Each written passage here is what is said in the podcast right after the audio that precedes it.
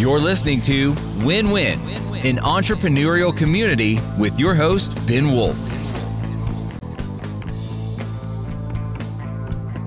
And welcome to Win Win, an entrepreneurial community. As always, I am your host, Ben Wolf.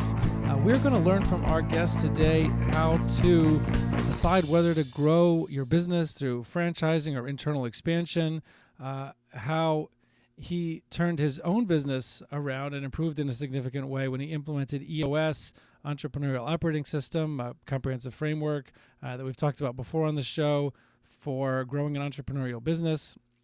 And uh, and third, why he uses a coach for himself and what that does for a person in their personal and business life, uh, which I think is uh, all stuff that that everybody uh, out there in the entrepreneurial community can uh, potentially benefit from. So that's what we're gonna uh, value that we're gonna share today, hopefully. And as always, I, I do remind everybody, please leave a review on whatever method you're listening to this show, whether that's Apple Podcasts, Google Play, Spotify. Um, it uh, will make it more available to you in the future, and uh, through the algorithms of these platforms, make it more available to other people as well. Come up higher in search terms. So, uh, if you appreciate the value that we're sharing here, and that we've been sharing here, please do uh, leave a review, preferably a five star review, and uh, whatever your platform is, and um, and uh, and also subscribe or follow, whatever they call it, on your platform. Uh, so with that, I will get into introducing uh, introducing our guest today, uh, who is a partner at the at the Internicola Law Firm, um, and uh, that is a, a, national law firm focused on franchising and general business law. He's a partner there. Uh, he's won uh, Avvo's Client Choice and Top Contributor Award multiple times over multiple years. Um, he is an individual who is focused on growing personally and professionally uh, using uh, uh, Dan Sullivan's strategic coach program and also having implemented EOS, Entrepreneurial Operating System, as I mentioned before, in his own law firm. Uh, you can learn more about his work, uh, like I said, in franchising and business law at franchiselawsolutions.com. And with that, I give you Brian Linser. Welcome, Brian. Thanks, Ben. I appreciate it. No problem. Very happy to have you on the uh, on the show today. Um, so you know, I love to just jump right in. I guess first of all, I would like to uh, I would like to just kind of get a, a, brief context for how you got where you are today. I guess how you got into franchising law. What's you know what's a little bit of the backstory about how you know get a little give us a little context of how you got into this.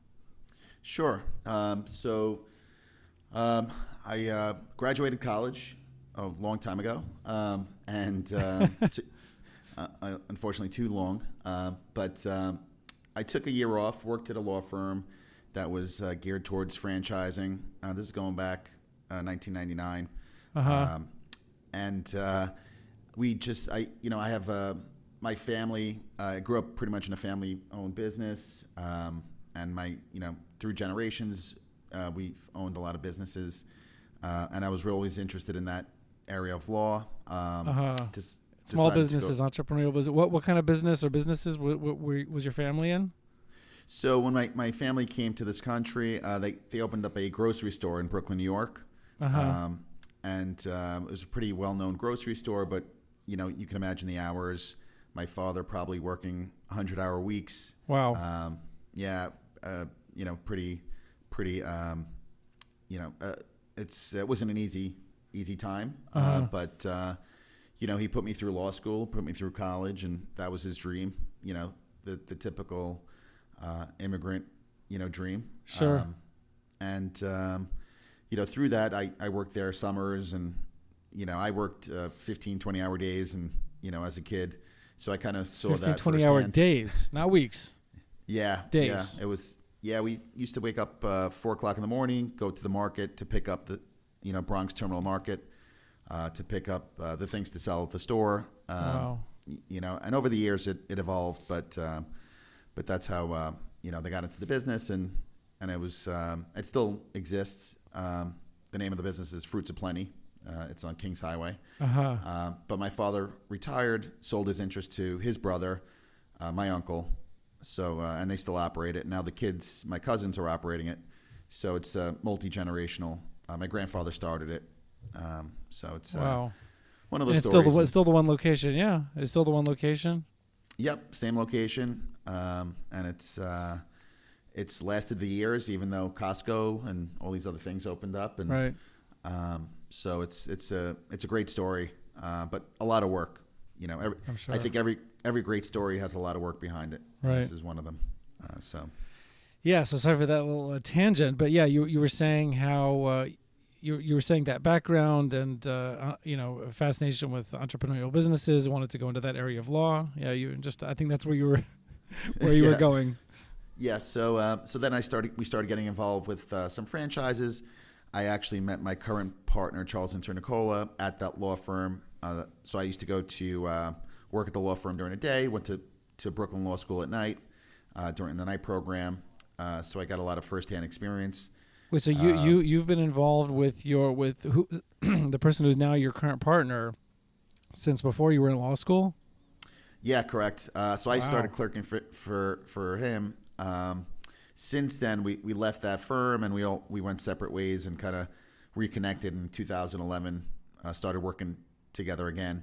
So um, it's uh, it's it was a long road and and uh, but he's a great guy. You know, I always tell everybody smartest guy I know. Um, so still applies. Uh, you after all these years, so it's uh, it's a great you know great. You know great synergy that we have. So Oh, that's awesome. And and how did and so it sounds like there was a, a business focus. How, how did that end up getting focused specifically into, I guess, franchise law, which is you know just a little a little less common, a little bit more off the beaten path than most people who do uh, corporate law of one kind or another. yeah, you know, so we, so we were involved with a few franchises at that time. Um, you know, the firm probably had five franchise franchisor clients. Uh huh. Uh, so we worked with them um, pretty extensively. It was really work that, that we loved working, you know, working on. Um, And just to, just to clarify for those listening out there, I mean the, the, the term franchisor. Now I know what you mean, uh, franchisor, franchisee. Just I guess we just define those terms for people. Sure. So the franchisor is the the uh, company that actually sells the franchises. So the traditional McDonald's, um, you know, uh, scenario would be McDonald's corporate selling franchises to to franchisees. So the franchisor is the one selling to franchisees that own the individual units. Um, you know, in, in uh, the franchise units. Okay. So the franchisor is the main company. I guess if you could put it that way. Okay. So um, yeah, so we to, we worked uh, with a lot of uh, with those brands, and we kind of had the idea of, um, you know, this is going back many years ago, but we always thought about having a, a firm that we can build and just kind of cater to to franchisor, and, um, and you know, it's and businesses that are geared for growth, and that's really what you know what we uh, want. So it's not necessarily always franchising, uh, but um, you know businesses that are looking to grow uh, and we help them grow. You know and that's the way we thought about it. So that's going back many years ago um, and we've been at a few different law firms in between i had my own practice um, and we kind of reconnected and said you know let's launch this this firm that we've wanted to build for many years Uh huh.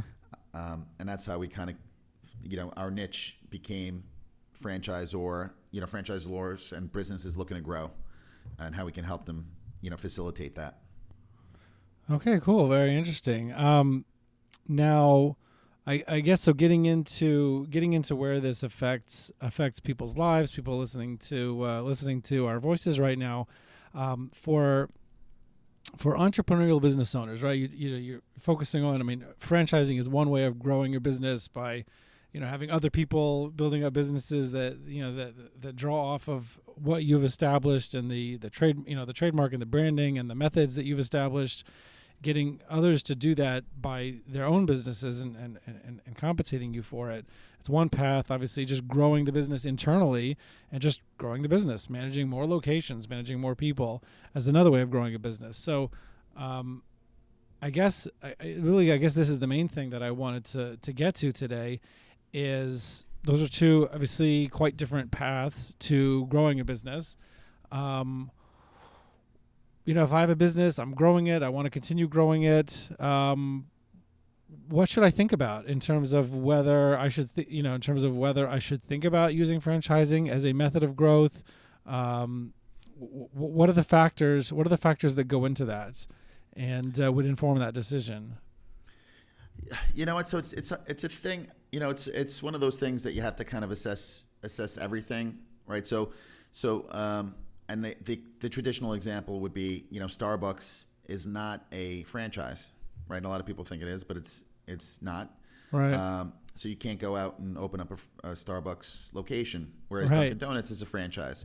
Uh-huh. So uh, Starbucks took on the more, you know, the the uh, managerial structure, right? So franchising is one of the avenues to to expand your business, Uh-huh. um, and really the difference is, you know, uh, allow franchising uh, allows other people to kind of take on the responsibilities of business ownership, right? So you're teaching them the system, you're teaching them, you know, giving them access to your vendors, giving them access to your trademarks and things like that. But but at the end of the day, it's up to the franchisee to grow the business and use those tools um, to expand their business. Whereas, um, you know, the Starbucks model, where it's just you know managed, you know, internally managed, you're hiring managers. You know, it's a, a tiered management structure where the you know you have regional managers and you know lo- uh, local managers and store managers, and, Right. you know, and so it's just a, ma- a manag you know managerial uh, like hierarchy in a sense. So um, you're taking on a little more, a, a lot more responsibility for each location, um, as opposed to franchising that that would allow you to put the responsibility onto someone else. You know, you teach them the way, and and let them, you know, um, expand the business using your system.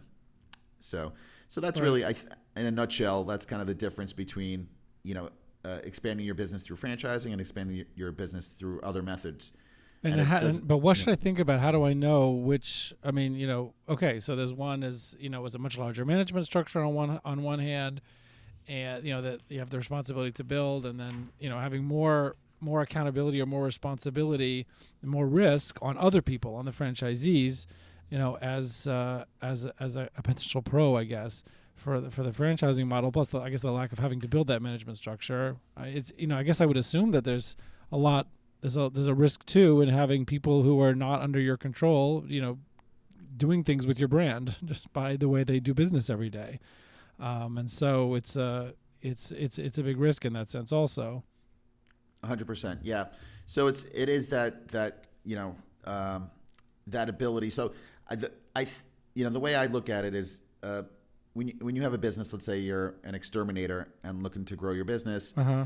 um, the franchising, you know, uh, you're, you're if you start franchising, you're not necessarily worried about you know um, doing you know house calls anymore or hiring other people or you know putting you know uh, getting vans out there and putting car wraps on your your focus has to shift over to you know selling franchises. So it's it's more like how do i systematize this particular type of business? So you're focusing on you know marketing strategies you're focusing on um, you know you're going to franchise shows and trying to sell franchises. And so it's a shift it's almost like a completely different business Yeah. even though the, the name is the same and you're you know the, the services are the same you're taking on a, a whole you're shifting your responsibility into you know different you know different um, your mindset shifts and say you're, you're kind of creating a system and selling franchises as opposed to killing bugs uh, right. It's you know, right. door to It's door. totally different. What Right, did, so- does some people do kind of a, a a hybrid model where they have some locations or some areas or territories or whatever that they operate themselves and others that they do as franchise? I mean, does some people do both at the same time? Is that not a bad? Is that a bad idea? No, that's you know that's pretty common. So you'll have uh, typically a person will have you know a few different locations. There's no there's no requirement. You don't need you don't you don't need any locations to franchise. So there's no specific requirement. But typically the our clients have you know two or three locations and are looking to expand. So those those two or three locations are typically called corporate locations, um, and and it's it's actually beneficial to keep those operating in in most instances well, because you need a place to train franchisees. You need, you know, it's a good place to test uh, different, um, you know, products and services and, and things like that. So it kind of it lines, it puts you in line with with the other franchisees. Um, over time, uh, many as you grow, you may want to. You can. Uh, it's not unusual where you sell those corporate locations to franchisees Uh-huh. and turn them into franchise locations. But uh, as as you gr- you know going through that growth process, um, usually it would, be, it would be typical to see that you know a corporate location, at least one operating as you're growing the franchise. So so that's kind of one of the things that you have to think about is you know how do I how do I have someone manage my corporate locations, you know, uh, and hopefully it's generating revenue, so you can focus on you know the franchise you know side of it. Um, and, Right. and again, it's that shift of you know not really being concerned about the day to day. You know, hiring employees for you know t- for your corporate location, you have to give that responsibility to someone else, um, and kind of shift you know the mindset to okay, how do I how do I create a system to hire employees, right? So other people can do it seamlessly. Well, Um, so that makes makes me actually curious, and I apologize if this is an ig- ignorant question, um, but you know, if somebody is starting a franchise, they have two or three locations. What what exactly is in it for the franchisee? What are they What are they benefiting in those situations? I mean, it's you know, it's not like someone has, you know, like you said, a McDonald's where it's where it's uh, you know where it's it's, it's a huge brand, tons of advertising. Um, what are what are the franchisees getting out of the uh, getting out of the arrangement that they you know that they're that they're better off than they would be you know I guess starting a brand new business doing the That's a great thing. question. Yeah, it's a great question. So the way I look at it um, is, if I was to start my own exterminating business, I know nothing about it. Um, I was just going to start start a business, you know, buy some.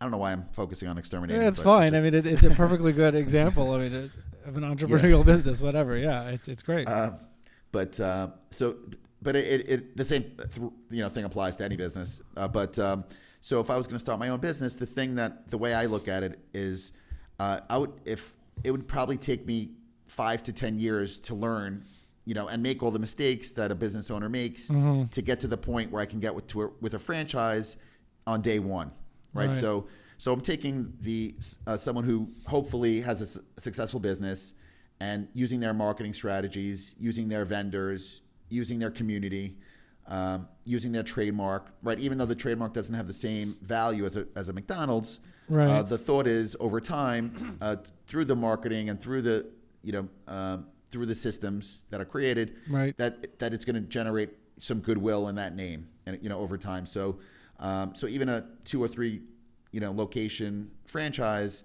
um, has you know some goodwill embedded in depending on where you are but over time the hope is that it, it grows you know as the system grows so but the way you know the way i look at it when i'm explaining it to people i think it's i think you're kind of fast forwarding five years right and and and you don't have to make those mistakes those those mistakes that you make as Right. every business You're owner skipping makes, the first five years of the business. Right. Where, where, where, and it's those those mistakes are typically time consuming and expensive. Uh-huh. Right. So if if this particular marketing strategy doesn't work, um, you tr- you you'll try it. You'll sp- you know put advertising dollars into it, um, and it and it turns out it doesn't work. That's a mistake you made. Hopefully, you know you shift to do something else. You shift those dollars to something else. But the franchise model allows you uh, to take the franchisor's mistakes and use it to your benefit. So you, so if they found the formula that works, you could just duplicate that in your location and not have to make those mistakes again. It's never perfect, you know. There's always going to be things, and it's going to change depending on what area you're in and things like that. But, but that, the way I look at it is like on a timeline. You know, I just jumped five years ahead uh, where I would have been, and and the thing I as a franchisee, I have to to get that benefit, I have to pay a franchise fee, Right. and I have to pay royalties. You know, but Right. but to me, it's it's worth it if I can if I can be cash flow positive six months, you know, within six months, as opposed to three years. Um, that makes a lot of sense for me. You know, in, in that in that scenario. So and and I guess who who is who is now let's go back to the franchisor situation. Who is uh who, was wrong for franchising? Meaning like who who is it not for, I should say. You know what? I, I think the the ones that you know from from um, you know as far as like our clients go, I think the people that that struggled with it or or kind of just you know went into it and then kind of backed away were the people who weren't ready to, to have that mindset shift. Right? They they still thought that of uh, of the business as um, Killing the- bugs. the- killing bugs, Right. and they couldn't get they couldn't get away from that, and that's why I brought that up initially because I think that's if you if you take one factor, uh, the you know the one factor that I would say for for you know, and there's other there's other scenario, you know, other things depending on industry, depending on you know, sometimes the the business is just a fad. You know, like I, Mm-hmm. uh, you know, there's certain things I wouldn't get into right now. Um, but um, Like what? Everybody's know, like- thinking that. Yeah, oh, You- Brian just said, yeah. you know, uh, I mean, like the like a frozen yogurt concept. Okay. Um, I think they kind of, you know, unless again, unless there's something, you know, I, I shouldn't always say that. I should say that th- there's a caveat to that because um, even let's say, um, you know, the, the example of Five Guys Burgers, yeah. uh, you would say, well, I couldn't, you know, it seems like the market's flooded with hamburger concepts. Why would I, why would I go in? And they're thriving and doing very well. Yeah. Yeah, So- I heard I heard the interview with uh, Guy Raz's uh, uh, on, on how I built this on NPR that podcast. I th- I, I'm pretty sure he had an interview he had an interview a couple years ago with the founder of that, which is which was fascinating. You know what Right. they did. and there's there's a lot of stories like that where they come into a market uh, that's you know saturated. So even even yogurt, I, I would say if you have a novel yogurt concept that that um, you know that's something different and people want it, you know you know it's that you know it, I it would be you know a great business to, to franchise. But I would say so, for the most part, self serve you know yogurt you probably have to wait until you know I think they they they grew very quickly and and then became oversaturated. Uh, you know, Uh-huh. so I so I so a client coming to me saying he wants to open one, I'd say you know what you know what what is unique about this particular offering Right. um, that that you know would would you know um, would be different. So you know things like that. But I think the number one thing would be you know shifting that mindset, and it's a great thing when when when it's done right and you can shift that mindset, and it's because it's it's it's like a different business, and you're you know you're, you're traveling around going to you know franchise shows, you're you're talking to different people. It's like its own separate universe, right? So if you know we go to a conference, um, you know IFA, and uh, it's uh, usually every other year it's in Las Vegas, and they and they switch locations. But you know, there's four thousand people there, and they're all like-minded people. Most of the mostly good people, um, and you're just your world kind of expands as your as your business expands, and it's it's really interesting. I met uh, amazing people, and you know, it's really um, you know, it's really uh, a great thing when you do it right. But it's it's a hard shift to make. You know, people have been in their business for ten years, and Right. it's you know their mindset is well, and I, you know I fall into that trap also, where you know it's it's the the you know working in my business instead of on my business, Right. And it's like that that shift. It's it's difficult for a lot of entrepreneurs to to make, uh, but I think it's necessary in order to be successful. I think it's necessary to, to make that shift, and and I see most the ones that don't launch properly are the ones that can't get can't get out of that mindset right. you know i think um, you also you also need to you know cash you know cash flow is a big big factor Uh-huh. right? It, it's a it's a long term kind of project. Um, it's not an overnight thing. Um, a lot of work and you have to not only a lot of people fall into the trap and this is one of the conversations we have with with people that we speak to initially is um, you know creating the documents that you need to franchise legally uh, doesn't necessarily mean that you're ready to you know you have everything you need to, to sell franchises. You know they're two different things. So you need you need a you know marketing strategy you need marketing dollars uh, you know again not to to kill bugs but to you know sell franchises and that Right. you know do you, then it's going to the sh- franchise shows and it's going meeting you know franchise consultants and brokers and you know it's a, it's a lot of um, there is a lot to it after you know it's not that easy just to kind of create the document and you know things are just going to start flying off the you know the franchise is going to you're going to be selling a million territories it's Right. it just doesn't work that way like anything else like anything else it's it's it takes work and and capital um, so that would be another factor i would you know uh, you have to be ready uh, for you know for the work and have enough ca- sufficient capital to to last Okay, no, that's su- that's super important, uh, super important stuff. And I guess um, you know if I'm if I, if I am a you know I want to go into I want to start my business in uh, killing bugs and you know I want to do it by buying a franchise. You know maybe there's multiple options out there. What are the main things I should be thinking about if I'm a franchisee or want to be a franchisee? Uh, just a last question on this line of uh, of uh, you know of the conversation because there's a couple of things I want to get to. But what um, what am I what am I as a franchisee thinking about and looking for a good franchise to buy into? Um, you know that that's also a great, a great question. I, I, you know, a lot of the factors, um, uh, you know, would be the the um, you know a lot of so. Uh, to give some background, when, when you're buying a franchise and what a franchisor gives a, a franchisee is what they call an FDD, a franchise disclosure document. Uh-huh. So it's like a prospectus, usually two, three hundred pages of information about the about the offering, right? And that's that's what's required by law, and that's a lot of the legal work that we do is creating these documents and and um, and um, you know making sure that they're used correctly in order to satisfy the Federal Trade Commission and state you know state laws and things like that. So Okay. that's a big part of what we do. So in that prospectus, in that FDD, there's a lot of information in there. Um, so you prob- you definitely need to speak to someone who's qualified. You know, it could be an attorney, it could be someone that can explain that you know what's in there um, and explain the offering to you. Um, that's a really important thing because you know the the law requires that information to be disclosed, but how do you how do you digest that information? Right. Um, a lot of people just kind of go in uh, blindly and just say, "Okay, I'm just going to sign," and, and that's that's a problem. Um, so, assuming that everything's legally, you know, okay in the FDD, Right. um, you know, it kind of goes along the same lines. When I speak to a franchisee client, um, I tell them the same thing. I pretty much tell them as a franchisor that you, you know, you, it takes hard. It's hard work, right? And it's it's uh, it's not something that's just automatic.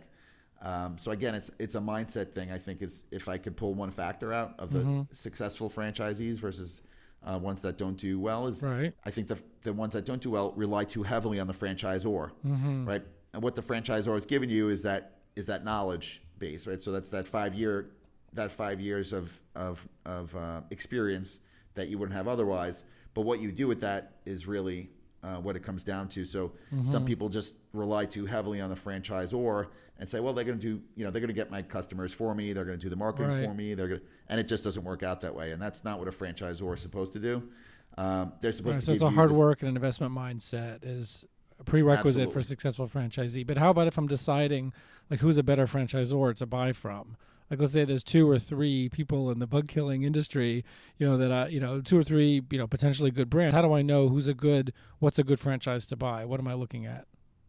So I, I think that one of the th- things we highly, highly recommend doing, uh, and in the in, in the prospectus is uh, a list of current franchisees and franchisees that left the system. Right. So oh, they having have those both in the, in the disclosure. Okay. yeah, yeah, they're supposed to disclose both. So we tell a, a lot of our clients to you know contact as many as you can.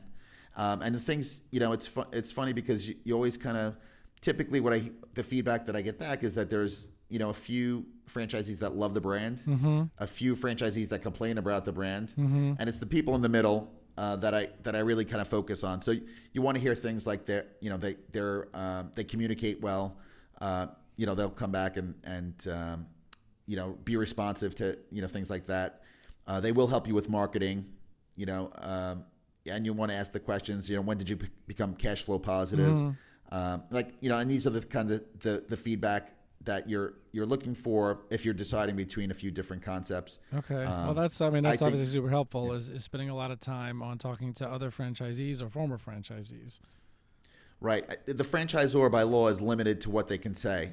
Uh, so they can only tell you what's in the in the that FDD. Right. They can't tell you anything outside that FDD. Uh-huh. So let's say the costs, you know, uh, co- you know, operating costs, uh, they can't tell you that unless it's in the FDD, and a lot of times it isn't. So you can ask those questions to a franchisee. There's no limit. Okay. So the franchisee has this information for you, and they're typically in a good franchise system. They're very willing to to help you because they were in the same boat, you know, two years before. Right. Um, so they and it's it's ha- it's that community um, that you know the community sense that that um, you know that uh, that's part of being you know in a franchise is that you have other franchisees to rely on. You have a franchisor uh, that should help you, right? And and that's where you can find that information. Uh, but what I tell everybody is assume that nobody's going to help you. Go into this with with you know with and it because it does happen, and it's uh, I get a lot of calls from disgruntled franchisees who you know who didn't have their FDD reviewed or didn't speak to someone before. didn't have a realistic they idea s- of what it was going to take to succeed.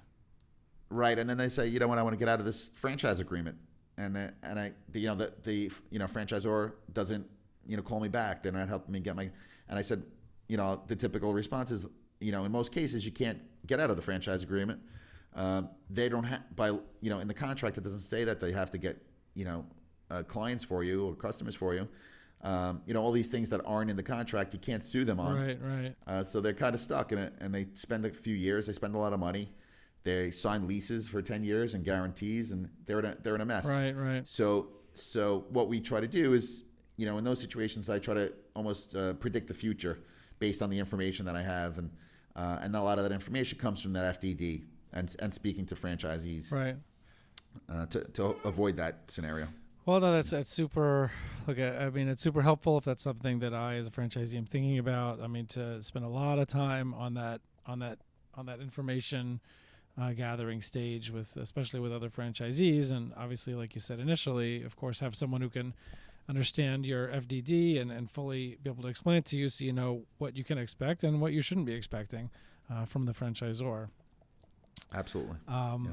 So I want to like shift gears a little bit because we're already uh, we're already a good ways into it, and I want to I don't want to run out of time. Um, but I do want to shift gears a little bit, and uh, I know we've spoken, you know, and in, in, in you and my previous conversations about uh, about how you implemented EOS, Entrepreneurial Operating System, which you know maybe our readers or listeners, excuse me, may be very familiar with or have heard of before, in terms of being a comprehensive set of processes and tools uh, for running an entrepreneurial business and getting what you want out of it. Um, but I guess I just want to hear a little bit of your story. Uh, what were th- you know of, of how you guys ended up doing that at your firm um, in your own business, and uh, what you know.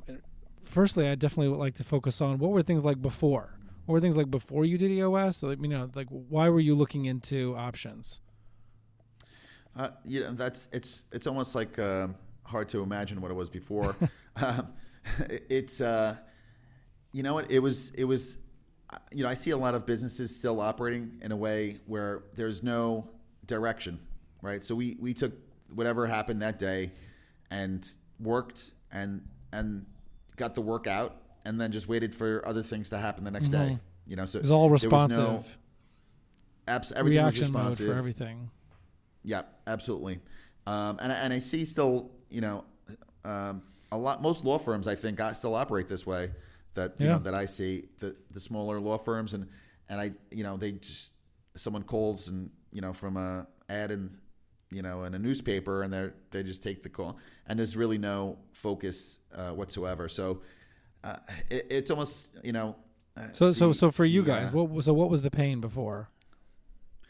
I, I- you know what? We didn't even realize that there was pain uh, to, for a long time, and then after a while, we just uh, the pain was frustration. You know, we, we're not growing. Our our revenue's not you know growing. Our brands aren't growing, um, and we're working so hard, working weekends and nights and and everything, and and um, and not having anything to show for it at the end of the day.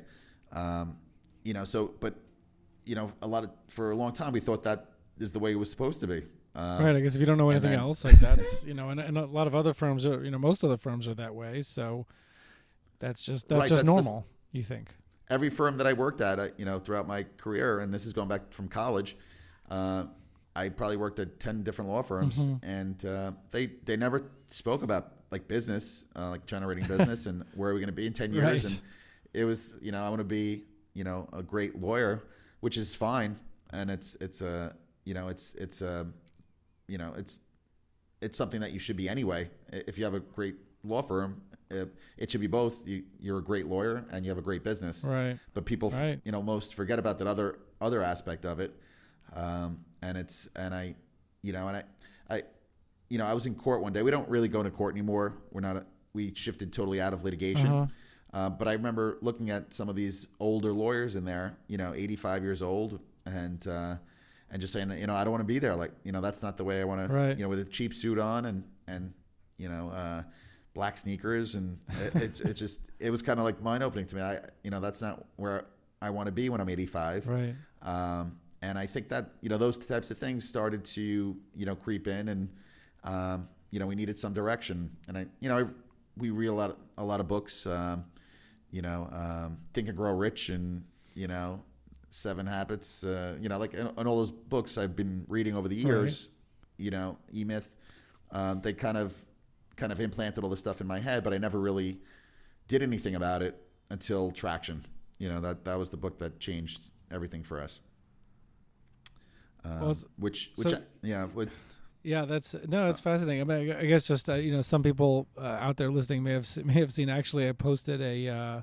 some pictures from a, a CLE, a continuing legal education course on the law practice management side uh, that I actually gave in uh, in Manhattan uh, last week to a, b- a bunch of lawyers also who are hopefully trying to think about how to as you, as you said before like run their business like business you know run their firms like businesses not just uh, not just like you know good lawyers you know for whatever hours they're billing for Right. It's so hard, and I think, in, especially in, in you know, for lawyers to kind of shift gears, it's it's a it's such a hard thing to to do. But I think the the firms that we know, uh, we, we have a lot of like we're in a lot of marketing, um, you know, uh, the mastermind groups and things like Uh-huh. that. The ones that that get it and and use the, the system, I you know, it's it's it's uh, you, you can't even compare uh, to where they would have been if they have had it. Uh, so I'm a huge fan of EOS. well I'm what, what difference did you did you see in your like what specifically like what what what was the difference you saw in your business after you implemented this you know system to to always be focusing on on your business and moving the ball forward You know what? So it, even just that initial meeting with our with our core team, and we have a great team. You know, that's that's a huge part of our you know our success so far. Uh, so we we've had a you know we we had that initial meeting doing the VTO. Right the vision Uh, traction just kinda- organizer clarifying clarifying your your your your, your firm's vision Yes, yeah. So, and it, it takes you out ten years, um, and and where you know where you think you're going to be, but just just having those conversations, you know, changed changed everything. So, um, you know, with with the, with the team, like you know, what are we doing this for, right? And and we we didn't really do it on a revenue basis. We did it more on, on we want to. You know, we don't, we want to help as many brands as we can, right? So we so our, our our number is tied into the number of brands that we want in the next 10 years and that's going to lead to revenue uh, goals but but we fo- we focus on that and and that just shifted the mindset of our marketing shifted the mindset of um, how we service our clients and and creating systems in our organization and what were the results um, so um, so far, so we've we've been doing it for about two years. Uh, definitely have 25% plus growth year over year. Uh, in terms you know, of gro- gross revenue you mean yeah, just in terms of revenue Uh-huh. and, and as far as like brands, okay Um, 25% you know, growth when we- meaning year over year in terms of the number of brands you're representing no, it's actually more than that. So that, that was 25% revenue Okay. uh, over, the, over the last two years. But it's also um, probably brands. We started doing this. We, we had about 30 brands. Um, now we're at 85 wow uh, today. Um, and so in two just- years that's you- uh, what is that Yeah. it's 150% growth in terms of the number of brands in two years right.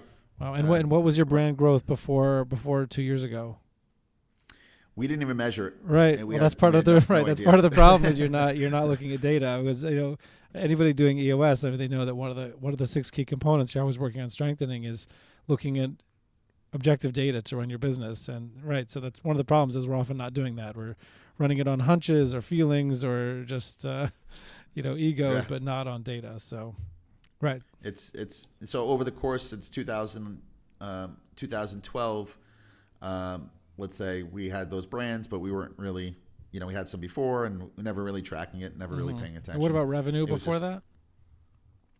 Yeah, sa- same. Um, when we start, I mean, it, it probably grew a bit. We started, you know, we probably started, uh, we left another firm together um, and started, you know, this as a small, you know, small practice. Right. So it, it grew over the years, but we were doing a, a lot of uh, other things. We were doing, probably half our revenue came from litigation. Uh-huh. Um, so we, we kind of scrapped that. We took the thing that, t- you know, half our revenue was based on and just got rid of it because we don't want to do it anymore. Yeah, yeah, and uh, there was a lot of you know real est- uh, residential real estate we don't do anymore. Uh-huh. We just took these these uh, things that we just didn't want to deal with anymore. Wanted to focus on this particular type of law, and we just got rid of it, even though it was a big part of chunk of our revenue. Right. So that would be hard to measure also over the course of years, but. Without traction, we wouldn't have realized that we don't, we don't want to do the litigation anymore, and we wouldn't have shifted to this extreme. Um, you know, so it's it's really you're doing more what you you're focusing more on what you want to do. I mean, there's tremendous growth in gross revenue, and it sounds like in two years, 150 percent growth uh, approximately in uh, in the number of brands you want to represent, which is one of your you know which is one of your key data points, one of your key measurables. It sounds like. Um, okay, cool. Right. So so what what seemed like a stretch when we were we were uh, dr- doing the the VTL the Vision Traction Organizer, uh, we, we had some stretch goals. Like we're hitting those goals, um, you know, and it, and it the you know because it forces you. We have the level ten meeting every Yeah. week to kind of you know c- course correct over over the you know over time. So our three year goal, we're hopefully gonna, uh, and I'm knocking on wood, we'll hit you know much sooner than that, probably a year earlier than we Wow. thought we, we would. Um, Wow. So and that, and at the time when we made that, you know, it was it was really a stretch. It really was. It was probably inconceivable, uh, and we just said, you know, we have to go for something. And And how many people did you have in your organization when you first started EOS two years ago? uh, so we had um, we had uh, six uh, six total, I believe. Six full time, Uh, yeah, six including you and the and your partner. Okay. Correct. And uh, we were the really only two attorneys. Now we're uh, we hired we're hiring a third attorney, a third associate, so there'll be five attorneys um, in September. And um, Awesome.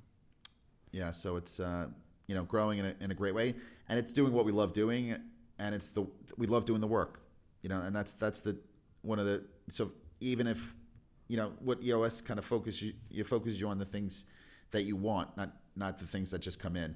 So it allows you to make that shift um, in a great way. So it's really um, I can't tell you, you know. I, I think you know because you're, yeah, you're well, with uh, it, right. I mean, I'm an EOS uh, EOS implementer myself, and uh, Right. and the fractional integrator. So yeah, the uh, no, I appreciate it, and I you know I appreciate having people be able to hear like a, a real example. So I, I definitely value that. I think other people value that. Um, and I know we're actually a little bit over time of where I like to where I like to try to stay, uh, but I want to ask uh, one other question, um, just maybe briefly, uh, which is I know that you use a coach for yourself. I mean, I also use a coach for myself, and and I just think as a tool for for entrepreneurs, I think it's an important thing to hear from others. Um, I guess just if you could say briefly why you started using a coach and and and you know and and why you why you continue to do it. What do you get out of it? Yeah, you know, it's it's um, you know, I think anyone, you know, you, you know, you watch a baseball game, they have pitching coaches, but you Right. know, uh, these are the best players in the world. Uh, they can throw 100 miles an hour, and they need coaches every day. Mm-hmm. And you know, so, so what what why would I think I wouldn't need a coach for doing what I you know what I Fair do? Uh, and and it's no, but it's really um, you know it's one of those things. It's a it's a shifting you know shifting the mindset because if you give me the give me an hour, um, I'll probably work on something for my client as opposed to myself, and that's my that's been my Yeah, always you know that's it's one of those things um, you- that you, that we struggle with the co- you know having someone telling you listen you know take that hour work work on yourself and at the end of the day your client's going to benefit from it by you know working on yourself and your business and and, and systems and things like that um, you know so that's really you know what it's about and it's it's um, I think everyone should have a coach and even personally you know so strategic coach which is tied into EOS, by the way. Uh, so Gino Wickman, you know, and, and um, Dan Sullivan, they work together a lot. So there's a lot of overlap. Uh, there's some overlap there, but um, you know, one of the things they talk about is um, you know having free days for yourself, and and that means not checking email, not doing anything, spending time with your family, with your kids, or doing something you love, and kind of having that ability to recharge.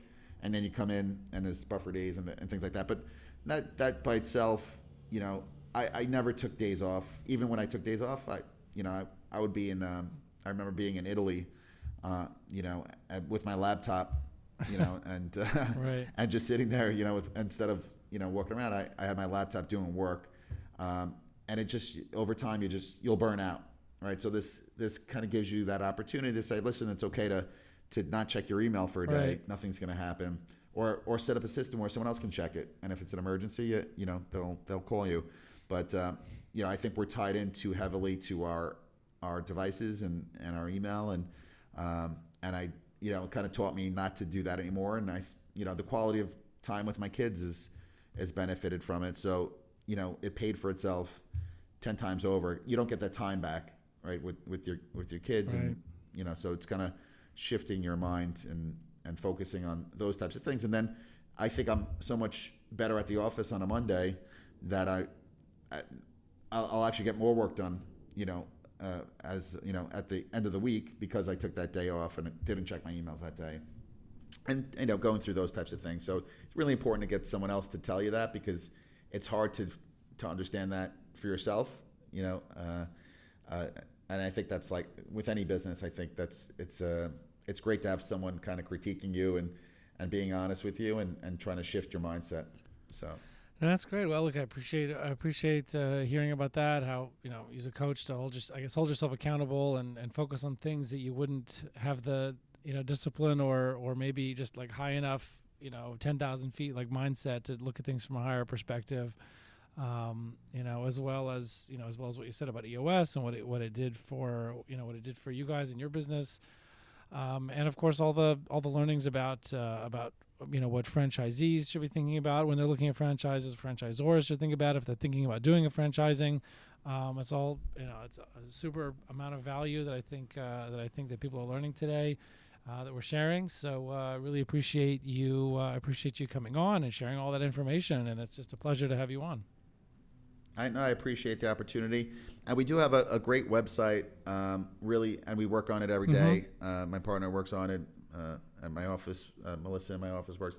It's really a robot, a lot of information. Uh, so anyone who has a question or is interested, uh, there's a ton of like. yes it's franchise and law things. just to repeat that it's franchiselawsolutions.com um, and I did. I, I was Yep. looking through the website. I mean, there's a nice PDF of, of like an explanation of, of franchise law and every, and you know, with some great information there. And so definitely would echo, echo what you're saying. Yeah, and it's uh, we're, we're pu- putting time and resources into it every day, so it just keeps getting better. Uh, so, but yeah, I think it's uh, if anyone has questions about it, I think a lot of the answers, or they could just give me a call. Yeah, and get obviously to answer Brian's information on, on on on franchise law solutions as well uh, dot com as well. So, uh, so perfect. Great. So yeah, thanks so Great, much. I really appreciate it. yeah, thanks for coming Thank on. Thank you. And uh, Thank you. Yeah, sorry, we're talking over each other. So yeah, thank you very much, and uh, it's been a pleasure, and uh, and we'll we'll see everybody on the other side. Thank you so much. Thanks, Ben. Appreciate it. You're listening to Win Win, an entrepreneurial community with your host, Ben Wolf.